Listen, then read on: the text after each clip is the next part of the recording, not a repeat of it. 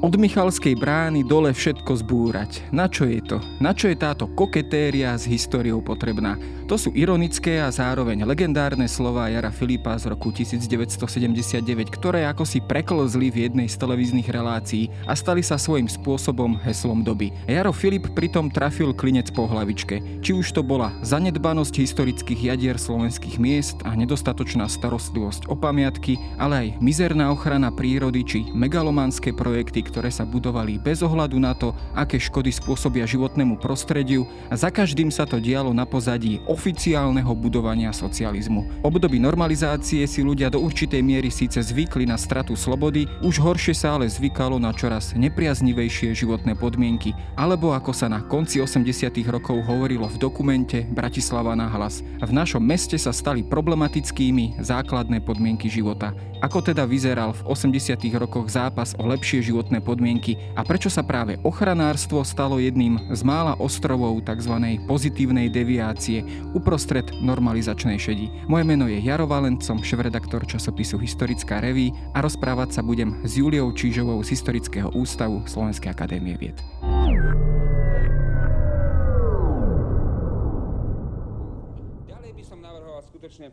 Už isté zlepšenia sa udiali. Pod e, Bratislavským hradom je taká vkusná estetická umýváreň aut postavená. To je výborné. Ja si myslím, že by mohli byť tri hneď. A e, ešte by som mal také zlepšenie od Michalskej brány dole všetko zbúrať. Zbúrať? Na čo je to? Na čo je táto koketéria s históriou potrebná? To tie, tie starobilé veci. Veď to treba všetko dať preč. A všetko betón. Ligotavé plochy. Betón. Betón. betón. Tak ako som to predstavil, naozaj taká komunistická normalizačná šeť mohla vyvolávať, tak povediac, trošku v človeku úzkosť. A do toho ale boli ľudia, ktorí jednoducho sa nechceli možno zmieriť s týmto spôsobom života alebo s týmto stavom veci a začali tak povediať svoj pomocne niečo budovať, niečo robiť. Boli to predovšetkým ochranári. Dá sa povedať, že práve táto ich starostlivosť o verejný priestor, o životné prostredie ich časom dostala do takého opozičného, či tak povediac rovno protikomunistického postavenia, alebo e, jednoducho ten režim ich takto začal vnímať.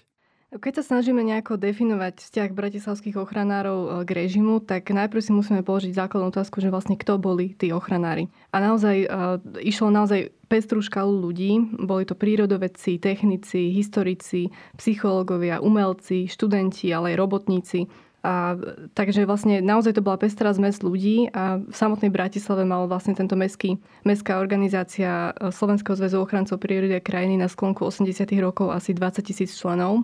Takže e, samozrejme, keď hovoríme o tých najaktívnejších skupinách, tak môžeme hovoriť asi v desiatkách, stovkách. A no a v Bratislave, e, čomu sa teda asi budeme bližšie venovať, to boli najmä dve skupiny. Základná organizácia číslo 6 a základná organizácia číslo 13. No a práve tieto dve organizácie sa vlastne na sklonku 80 rokov tak najviac dostávali do nejakých stretov s režimom. Takže um, dissent to myslím ich nenazývala, lebo to boli jednoducho ľudia, ktorí um, pôsobili sami v oficiálnych štátnych štruktúrach často a takisto tá zastrešujúca organizácia Slovenský zväz ochrancov prírody a krajiny bola oficiálna štátna štruktúra. Faktom však je, čo treba podotknúť, že vlastne na tej najnižšej úrovni základných organizácií, keďže Slovenský zväz mal vlastne klasickú štruktúru štátnych e, organizácií e, za komunizmu, tak vlastne na tejto najnižšej úrovni mali dosť veľkú nezávislosť a mohli naozaj fungovať veľmi slobodne, dobrovoľne si vyberať, čomu sa budú venovať, naozaj byť iniciatívni a tak ďalej. A už koncom tých 80 rokov to začalo mať vlastne taký etos protirežimnosti, dá sa povedať. Súviselo to vlastne s tým, že častokrát ochranári vystupovali s kritikou režimu týkajúceho sa vlastne životného prostredia. Keď si to tak predstavíme a rozmeníme na drobné, spomenula si, hej, že oni mali istú mieru slobody alebo určitú kompetenčnú slobodu, povedzme aj v tých svojich aktivitách. Ako často sa dostávali do stretu, povedzme aj s tou oficiálnou komunistickou politikou? Skrátka, prichádzalo k situáciám, kedy možno ten ich aktivizmus a tá ich zaangažovanosť jednoducho presiahla akúsi pre režim únosnú mieru a to bol ten dôvod toho stretu. Áno, oni vykonávali veľké množstvo rôznych aktivít. V samotnej Bratislave bolo asi 20 rôznych základných organizácií v 80. rokoch a samozrejme, že e, tam mali rôzne témy, ktorým sa venovali. E, či už to boli napríklad e, ochrana divinskej kobily, alebo napríklad sa venovali Jurskému šúru, ochrana Tatier a podobné aktivity, dreveničerstvo, veľmi známe dreveničerstvo. To boli aktivity, ktoré boli tak povediať nevinné, dá sa povedať. Problém nastával, keď sa vlastne ochranári začali ozývať vo veciach, ktoré mali taký politický potón. A to bola napríklad Bratislave kauza bratislavských cintorínov, ktoré vlastne mm, na začiatku 80. rokov plánovali dá sa tak povedať, že eliminovať viacero náhrobkov a spraviť vlastne z historických cintorínov, napríklad z Ondrejského cintorína, mm, niečo ako zelené parky. Vieme to vnímať tak, keď, keď hovoríme o týchto cintorínoch, že to bola aj tak povediať taká pokračujúca snaha komunistov zlikvidovať možno aj z pamäte mesta tie mestské elity, ktoré predsa len, keď hovoríme o Ondrejskom cintoríne, Mikulášskom e, cintoríne, cintoríne pri Kozej bráne, e, to sú tie tri cintoríny, ktorých sa to myslím malo dotknúť. Boli tam v podstate pochované, teda stále stále sú, chvála Bohu, pochované také tie mestské elity. Bola to snaha, tak povediať, vymazať aj e, tieto elity z pamäte mesta alebo širšieho spoločenstva? Bola to tá pokračujúca komunistická politika? Áno, ako správne hovoríš, tam bola naozaj pochovaná buržoázna elita a ten spôsob, na základe ktorého bol hodnotené, ktorý náhrobok môže zostať na tom cintoríne a väčšina teda, ktorých mali byť odstranené, bol teda vykonávaný buď na princípe takom, že historická hodnota toho náhrobku, respektíve e, kádrový profil toho daného neboštíka a naozaj mali byť zničené viaceré náhrobky e, ľudí, ako napríklad vydavateľ známych bratislavských Pressburger Zeitung 19. storočia, alebo e, samotný predseda okrašľovacieho spolku v Bratislave. Čiže bol tam aj táto ideologická rovina. Taktiež často Jan bude spomínať, že tam bola aj ten rovina toho, že vlastne tie kríže, že to je tmárska ideológia a tak ďalej, že lepšie bude premeniť to na parky. A keď konkrétne hovoríme o Ondrejskom cintoríne, tak to vlastne mal byť priestor, ktorý mal prepájať e, stanicu autobusovú s novou novo postaveným priorom ako taká zelená zóna. Taktiež však treba myslieť aj na rôzne iné prozaické dôvody. Napríklad e, treba povedať, že tie náhrobky častokrát boli zo žulí, to bol mramor, veľmi vzácne kamene. Takže v prípade zbrúsenia sa ešte dali určite aj predať alebo nejako inak použiť. To bola samozrejme jedna stránka veci, alebo taká jedna bratislavská kauza. Aké boli možno tie ďalšie? Spomína sa, myslím, že v tejto súvislosti aj Hradný vrch, vtedy boli tie projekty na výstavbu v podstate parlamentu, ktorý tam už dnes vlastne stojí. Proti tomuto sa takisto ozývali nejaké protestné hlasy, prípadne ktoré možno ďalšie veci, ktoré sa týkali Bratislavy? Áno, v tom čase vlastne sa naplánovalo, že sa postaví Slovenská národná rada vlastne tam, kde už aj teraz vidíme. Takže nakoniec sa to samozrejme nepodarilo zastaviť. Ochranári protestovali vlastne proti tomu umiestneniu argumentovali tým, že to narušuje panorámu mesta, že sa to tam nehodí a podobne, ale jednoducho tam sa ako keby tie kritiky nedalo odlišiť oni vlastne mm, neprotestovali proti samotnému postaveniu Slovenskej národnej rady, ale protestovali proti tomu umiestneniu. Ale dávalo sa to často do takých protislovenských, protinárodných konotácií. Ten vlastne ich boj proti Slovenskej národnej rade v takej podobe, akej ju teda poznáme dnes. No a takou asi najväčšou kázou, ktorá teda je asi najznámejšia na Slovensku, bolo vlastne vydanie mm, kritického dokumentu Bratislava na hlas. No, k tomu sa samozrejme ešte dostaneme, ale keď sa pozrieme na samotnú túto organizáciu, teda Slovenský zväz ochranárov prírody a krajiny, bola to teda organizácia, ktorá, tak povediac, úplne zastrešovala všetkých týchto, nazvime ich aktivistov, alebo teda zaangažovaných ľudí, ktorí sa snažili niečo aj v tom verejnom priestore a v životnom prostredí niečo zmeniť, alebo oni títo ľudia, aktivisti fungovali, tak povediac, aj mimo týchto štruktúr, aj tých oficiálnych, ako si svojpomocne, e, že povedzme niekde na nejakej dedine niečo opravovali, niečo, niečo reštaurovali, niečo zachraňovali. Slovenský zväz ochrancov prírody a krajiny vznikol koncom 60. rokov a to bola klasická organizácia s ústredným výborom a podobne štruktúrou klasickou mestské výbory, okresné výbory a základné organizácie, ktorý vlastne zväz fungoval po celom Slovensku, čiže tam boli tie bunky vlastne všade. A, no a v Bratislave naozaj to bolo asi najaktívnejšie, toto hnutie dá sa povedať. No a ako som už povedala, na úrovni tých základných organizácií si oni vlastne sami svojpomocne, dobrovoľne organizovali rôzne aktivity. Jednou z nich bolo napríklad práve to dreveničerstvo, ktoré vlastne, dá sa povedať, že touto aktivitou častokrát ochranári zachraňovali veci, na ktoré vlastne oficiálne vlastne pamiatkové štruktúry nemali čas alebo to ignorovali. A vlastne, čiže na tejto úrovni oni vlastne si častokrát museli sami zháňať financí na to, do dopraviť sa tam a venovať svoj vlastný voľný čas týmto aktivitám. Keď sa pozrieme na to ochranárstvo, povedzme to pamiatkové, častokrát sa spomína Bratislava, ale teda aj iné e, slovenské mesta. V úvode som spomenul ten taký ten slávny výrok Jara Filipa, ktorý teda ironicky trošku zhodnotil predovšetkým to obdobie normalizácie, kedy Bratislava dosť utrpela. Boli tam opäť nejaké snahy niečo zachrániť, povedzme z tej pamiatkovej zóny, či už v Bratislave alebo aj inde na Slovensku, povedzme v Banskej Štiavnici a ďalších mestách a povedzme aj spisovali nejaké, nejaké aktivity, nejaké povedzme protesty alebo petície za záchranu niektorých objektov. Skrátka, bol tam z tejto strany opäť nejaký, tak povediac, občianský nátlak? Jednoznačne petície boli spisované už vlastne v tom 80. roku, keď išlo tie bratislavské cintoríny, takisto keď išlo výstavbu Slovenskej národnej rady a vždy to podporili aj významní umelci. A, takže oni sa samozrejme angažovali veľmi často aj práve v takýchto záchrane historických pamiatok. Môžeme spomenúť napríklad kláštor Marianke, ktorý vlastne tiež v roku 1988 zachraňovali. Tam sa prepadla strecha a to bol vlastne tiež úplne ponechané na pospas, dá sa povedať. Zelený dom vlastne v Bratislave. ZO13 zachraňovala a v Šťavinci to bol samozrejme tiež taký mešťanský dom tam v centre. Napríklad čistili banské jarky ten systém tajchu, aký máme v Banskej Štiavnici, tak vlastne tam fungovali. A taktiež by som spomenula v súvislosti vlastne s ZO13 a Stromom života, čo bola ďalšia podobná takáto organizácia mládežnícka, ochranárska, záchranu Čiernohronskej železnice vlastne v Čiernom Balogu. Takže to je jedna z takých veľmi významných aktivít, myslím si, že veľmi prospešných, ktoré v tom čase robili. Soustava vodních děl Gabčíkovo Naďmároš řeší víceúčelové využití Dunaje na úseku mezi Bratislavou a Budapeští. Svou koncepcí zapadá do celkového schématu využití Dunaje, vypracovaného členskými státy Rady vzájemné hospodářské pomoci.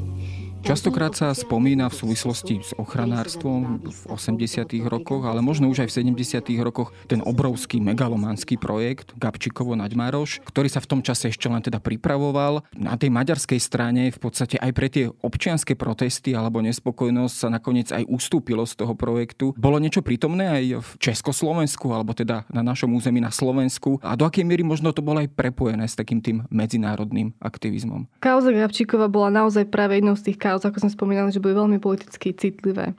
A samozrejme ochranári už od začiatku, ako vlastne boli tie plány predstavené, začali protestovať proti tej konkrétnej podobe Gabčíkova a Naďmároš, ako to v tom čase bolo teda plánované. Argumentovali vlastne narušením ekosystémov, spodných vôd a vlastne skoro pravidelne e, vydávali rôzne články, organizovali rôzne diskusie, kde vlastne hovorili o týchto problémoch. A to bola jedna taká téma, ktorú si veľmi dosť tak prevzal aj dissent e, československý. Najmä teda v Čechách bola tá kauza Gabčíkova silne rezonovala. Teda samozrejme ochranári protestovali, ale tom ako množstvo protestov sa nedá ani porovnať s tou e, úrovňou, ako to bolo vlastne v Maďarsku. Tamto naozaj vyvolalo masové protesty tisícov ľudí a nakoniec teda aj Maďarsko odstúpilo od toho projektu. A to bol tiež ten impuls, ktorý vlastne priviedol k ochranárov aj k medzinárodnej spolupráci. Veľmi sa v tomto prípade angažovali aj Rakúšania a vlastne cez e, holandských ekoaktivistov sa stretávali naši ochranári bratislavskí s rôznymi ochranármi z iných štátov, z Polska, z východného Nemecka a samozrejme zo západu a tak ďalej. To už bolo na sklonku 80 rokov, treba podotknúť. No, my dnes už vieme teda, že, že to tak povediac nepomohlo, jednoducho to Gabčíkovo sa postavilo, ale e, boli nejaké na tomto poli z ich strany nejaké úspechy zo strany ochranárov, alebo teda dosiahli nejaké svoje ciele? Boli to len tie bratislavské cintoriny, alebo jednoducho e, podarilo sa aspoň to, že sa navodila nejaká spoločenská atmosféra a začalo sa rozprávať o týchto problémoch? Ja si myslím, že jednoznačne, pretože to ochranárstvo v Bratislave bola naozaj taká potentná skupina ľudí. To bolo naozaj veľmi silné hnutie v tých 80 rokoch, že naozaj to veľmi priťahovalo širokú verejnosť, začalo sa naozaj rozprávať o týchto témach a už aj keď v tom Gabčíkove nevidíme nejaké väčšie e, výsledky, tam už to jednoducho bolo postavené, e, hoci teda v inej podobe, ako to bolo úplne na začiatku plánované, tak jednoducho oni tým, že vstupovali do verejnej debaty a dávali akýsi taký príklad toho občianského postoja v období socializmu, že jednoducho postavím sa za niečo, za čím si stojím a chránim nejaké svoje hodnoty a nebojím sa, vystúpim vlastne so svojím vlastným menom a bojujem za niečo, o čo považujem, že je veľmi dôležité. Takže to vidím ako veľkú devizu tedajšieho hnutia. E, ja som spomenul aj taký termín e, ostrov pozitívnej deviácie. O takýchto ostrovoch sa hovorilo aj v súvislosti povedzme s nejakým hudobným undergroundom alebo teda nejakou hudobnou, neoficiálnou hudobnou scénou. Častokrát sa hovorí v tejto súvislosti povedzme aj o nejakých spoločenstvách veriacich, e, mnohých možno ďalších sférach. Bola aj to ochranárstvo takýmto prostredím, kde jednoducho človek, ktorý chcel tak povediac újsť aj pred tým politickým alebo s ideologizovaným životom a nielen teda z mesta, ale aj povedzme z tých režimových povinností utiec do slobodného sveta. Bolo ochranárstvo práve takýmto prostredím? Určite áno. Tá pozitívna deviácia, pozitívny deviant je o svojej podstate človek, ktorý v nejakých nepriazných podmienkach sa snaží vykonávať niečo pozitívne, čím narúša, narúša vlastne, dá sa povedať, že nejaké choré normy tej spoločnosti. A toto boli práve ochranári, že oni vlastne vykonávali tieto aktivity s tým, že v tom videli veľký zmysel v tom, čo robia a to vlastne sa dá povedať, že na tom poli ochranárstva sa spájalo viacero rôznych prúdov. Tam môžeme povedať, že medzi ochranármi nájdeme presne takýchto folkových hudobníkov z toho hudobného, ak to môžeme nazvať nejakou alternatívou alebo neoficiálnou hudobnou scénou, e, umelcov z neoficiálnej scény. Takže naozaj na tom poli ochranárstva sa to prepájalo, tá šedá zóna e, s nejakým disentom, povedzme, katolickým, prípadne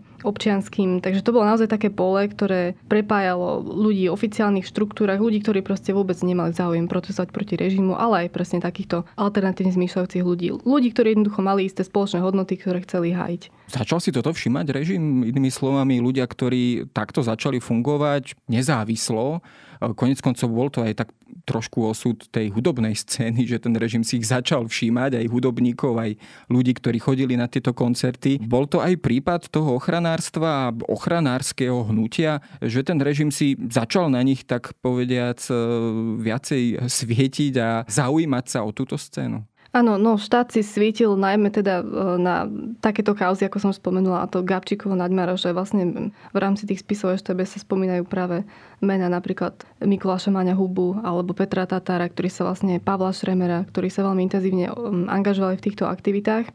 A takisto to bol samozrejme Jan Budaj, ktorý pútal pozornosť už dávno predtým, než sa vlastne dostal do ochranárskeho hnutia. Takže vlastne najmä po kauze Bratislavy nahlas sa dostal do takého hľadačika štátnej moci, dá sa povedať. Ale už vlastne bol koniec 80 rokov, takže už to bolo trochu iné ako predtým. Keď sa dostávame už vlastne k Bratislave nahlas, čo bol teda akýsi manifest alebo vyjadrenie nespokojnosti, občianskej nespokojnosti so stavom životného prostredia v Bratislave a jej okolí. Ako vôbec k takémuto niečomu došlo? Hovorilo, dokonca teda sa o tomto dokumente hovorilo aj v, v Slobodnej Európe, v, v podstate v zahraničí, bola to veľká správa. Častokrát bola táto záležitosť titulovaná ako taký priamy odpor voči režimu. Ako k tomuto niečo došlo? Bola to jednoducho vec, ktorá komunistom preklzla cez prsty, na ktorú si jednoducho nedali pozor?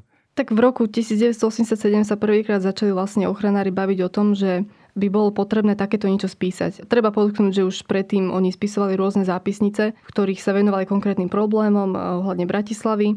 A toto dá sa povedať, že mal byť takým vyvrcholením toho, čo už vlastne už aj predtým robili. No a keď vlastne mm, bola spísaná Bratislava na hlas, eh, dá sa povedať, že to ešte stále prebiehalo v takej konšpiračnej atmosfére trochu. Snažili sa nejako predísť nejakým predčasným zásahom tak vlastne e, Bratislava nahlas vyšla v oktobri 1987 začiatkom a reakcia štátu z počiatku bola taká, že sa vlastne nič nedialo. Bolo okolo toho ticho, ale v Bratislave teda to vyvolalo veľkú e, reakciu zo strany občanov. Vyšlo to najprv v počte tisíc kusov a to sa vlastne začalo šíriť po Bratislave. Ľudia si vytvárali vlastné kópie, nahrávali si napríklad na magnetofónové pásky tú Bratislavu nahlas a takto sa to šírilo.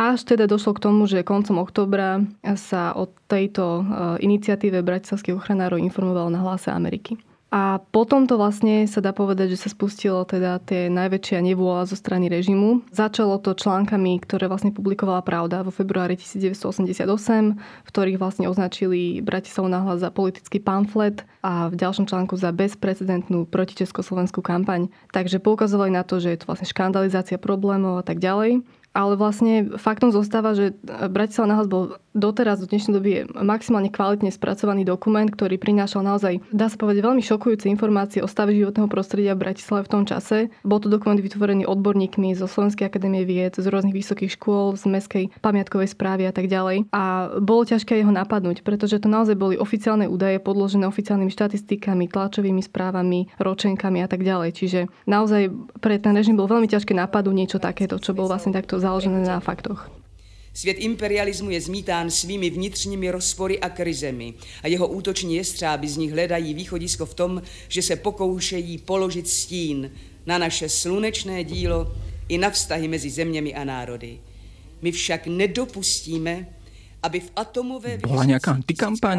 Keď sa spomína napríklad Charta 77, tak samozrejme vieme o anticharte, teda akejsi antikampani voči, voči jednotlivcom, ktorí túto chartu podpisovali. Bolo niečo podobné aj v tomto prípade, že režim sa snažil zdiskreditovať signatárov alebo ľudí, ktorí, ktorí organizovali a ktorí vlastne pripravili tento manifest Bratislava na hlas, alebo akým spôsobom režim riešil túto pre neho nepriaznivú situáciu? No, začalo to vlastne tými článkami. Vlastne v tom februári vyšiel článok nazvaný Nič nového pod slnkom, ktorý mal vlastne dokumentovať to, že vlastne to, čo priniesli ochranári, už je dobre dávno známe a vlastne ide tu o nejakú protičeskoslovenskú kampaň. A toto vyvolalo však veľký ohlas medzi čitateľmi. Do redakcie Pravdy v tom čase údajne prišlo až 200 rôznych listov na podporu ochranárov. Ochranári sa samozrejme začali brániť, písali vlastné reakcie, ale prišli ďalšie vlastne články, ktoré takisto to dávali do tej pozície vlastne nejakej mm, odporu, op- opozície voči e, vlastne štátnym štruktúram, pričom ochranári stále zdôrazňovali, že išlo im o dialog v zmysle perestrojky, ktorá v tom čase už v Sovjetskom zväze vyzerala úplne inak ako u nás. Čiže naozaj tá reakcia bola taká, že e, síce na jednej strane máme prinášať kritiku v duchu perestrojky, ale zároveň sa nesmie kritizovať. A toto vlastne, toho dôkazom vlastne bol krásnym príkladom môže byť práve Bratislava nahlas, že jednoducho tam boli potom tí aktéri tohto dokumentu volali na rôzne výsluchy, aj keď často prebiehali úplne rutine, že vlastne nedošlo k nejakým väčším postihom samozrejme a potom vlastne už dá sa povedať, že ten režim ako keby strácal na síle. To už vlastne v tom čase nedošlo k nejakým väčším persekúciám.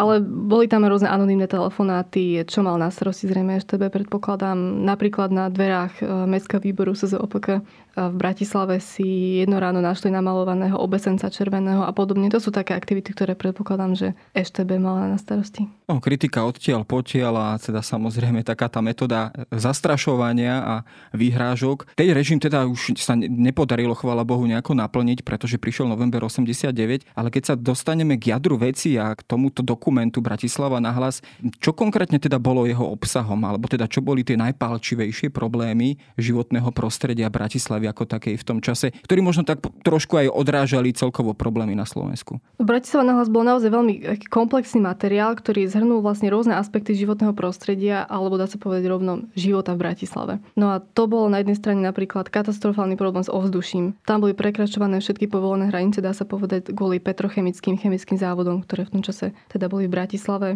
problém so znečistením spodných vôd, pôda, takisto napríklad verejná zeleň, nedostatok verejnej zelene v mestách, problém s dopravou, s hlukom, so smogom, takisto napríklad nedostávaná infraštruktúra. Takou veľkou časťou vlastne tej Bratislavy na hlas, väčšou časťou je stať vlastne o Petržalke, ktorá vlastne koncom 80 rokov ešte stále bola nedostávaná, bola tam naozaj veľmi slabá infraštruktúra, neboli tam napríklad detské jasle, škôlky, obchody, naozaj v tom dokumente sa Petržalka nazýva, že je to najväčšia noclaháreň v Československu, že kde človek len príde naozaj prespať a potom ide preč.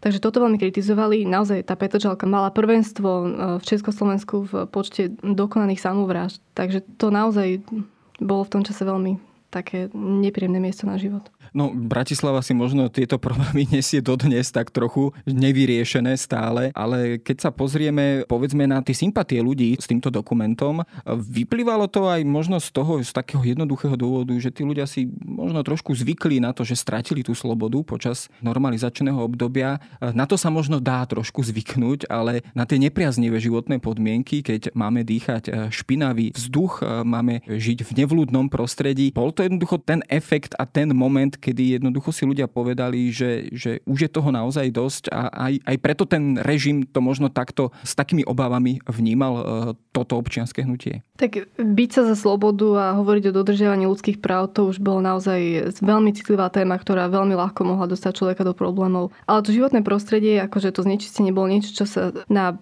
pravidelnej báze objavovalo aj v oficiálnej tlači. Tie problémy boli jednoducho častokrát veľmi známe. A životné prostredie naozaj bolo takou platformou, kde kde sa mohlo vlastne kritizovať, dá sa povedať, otvorenejšie. A, a jednoducho tí ľudia v tom čase aj to ochranárstvo vlastne, dá sa povedať, že preto bolo také atraktívne, lebo to jednoducho bola téma, ktorá bola, dá sa povedať, oficiálna. To nebolo niečo, o čom by sa nehovorilo. A vlastne potom viac sa o tom mohlo hovoriť aj medzi teda ľuďmi. Ja sa možno pozriem aj na tých jednotlivých aktérov tohto manifestu. Ten postoj režimu bol teda e, kritický až výhražný. Stal sa možno ten efekt, že títo ľudia sa možno neplánovane stali politikmi? E, samozrejme spomínala si Budaja, spomínala si takisto pána Hubu, e, možno ďalší. Takto sa ako keby preniesli z toho občianského do toho verejného priestoru. Jednoducho bol aj efekt práve tento, že, že títo ľudia boli dotlačení, tak povediac, k tomu, k tomu politickému životu? No tak to bolo jednoducho, lebo potom, čo vlastne začali sa v pravde uverejňovať tieto osočujúce články, tak tam nemali vlastne na výber len sa brániť. A vlastne aj v tom e,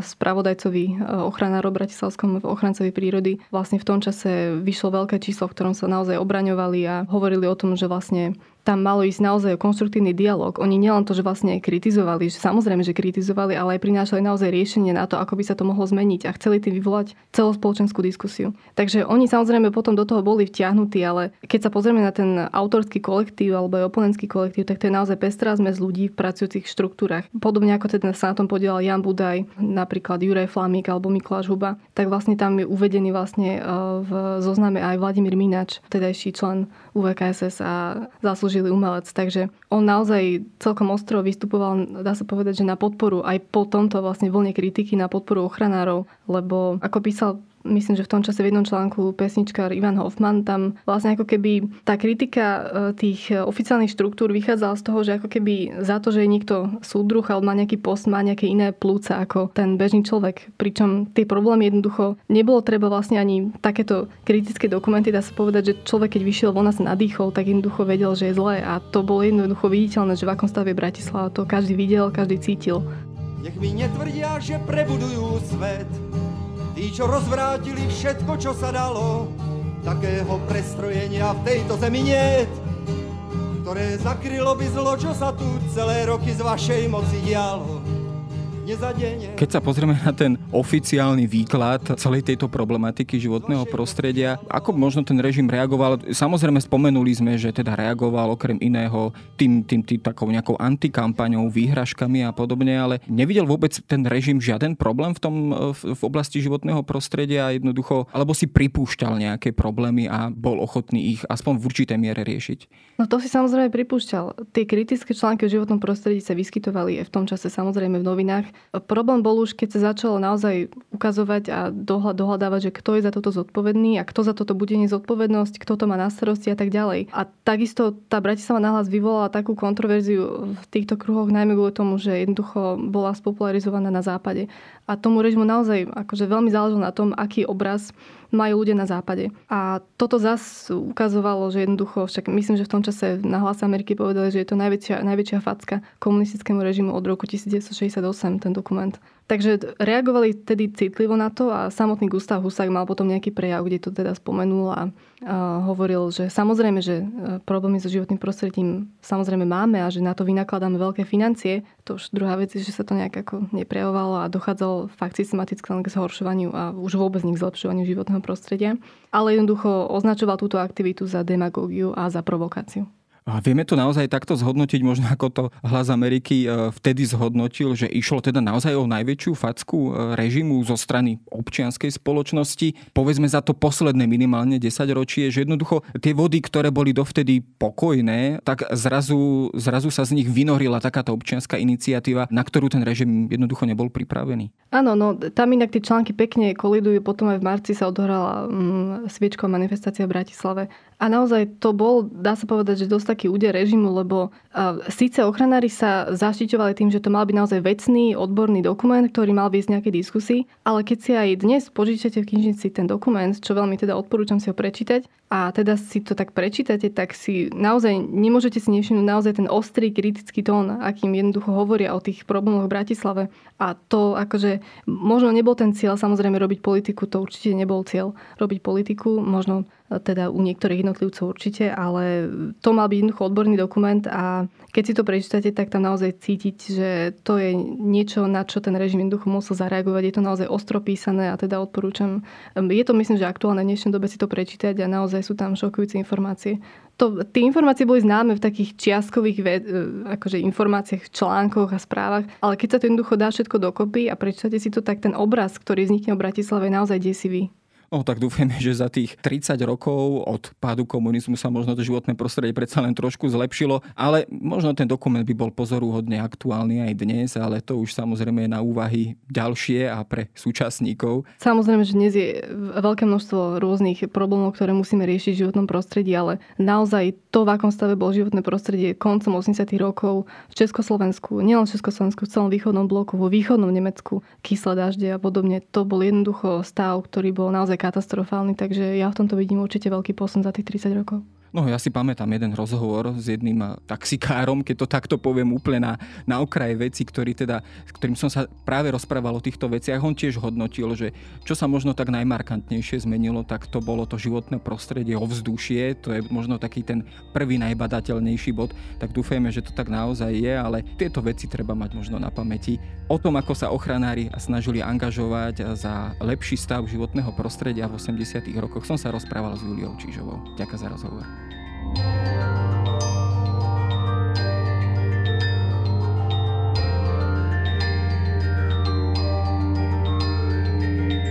To je na dnes všetko. Počúvali ste Dejiny, týždenný podcast denníka SME a historickej reví. Podcast Dejiny vychádza každý týždeň v nedelu. Prihláste sa na jeho odoberanie vo svojej podcastovej mobilnej aplikácii na platformách Google Podcasty, Apple Podcasty alebo v službe Spotify. Všetky diely nájdete aj na adrese sme.sk lomka dejiny alebo historickareví.com.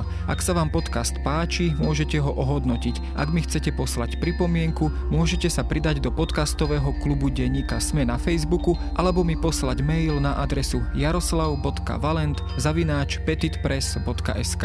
Ja som Jaro Valent a na tvorbe tohto podcastu sa podielal aj Viktor Hlavatovič.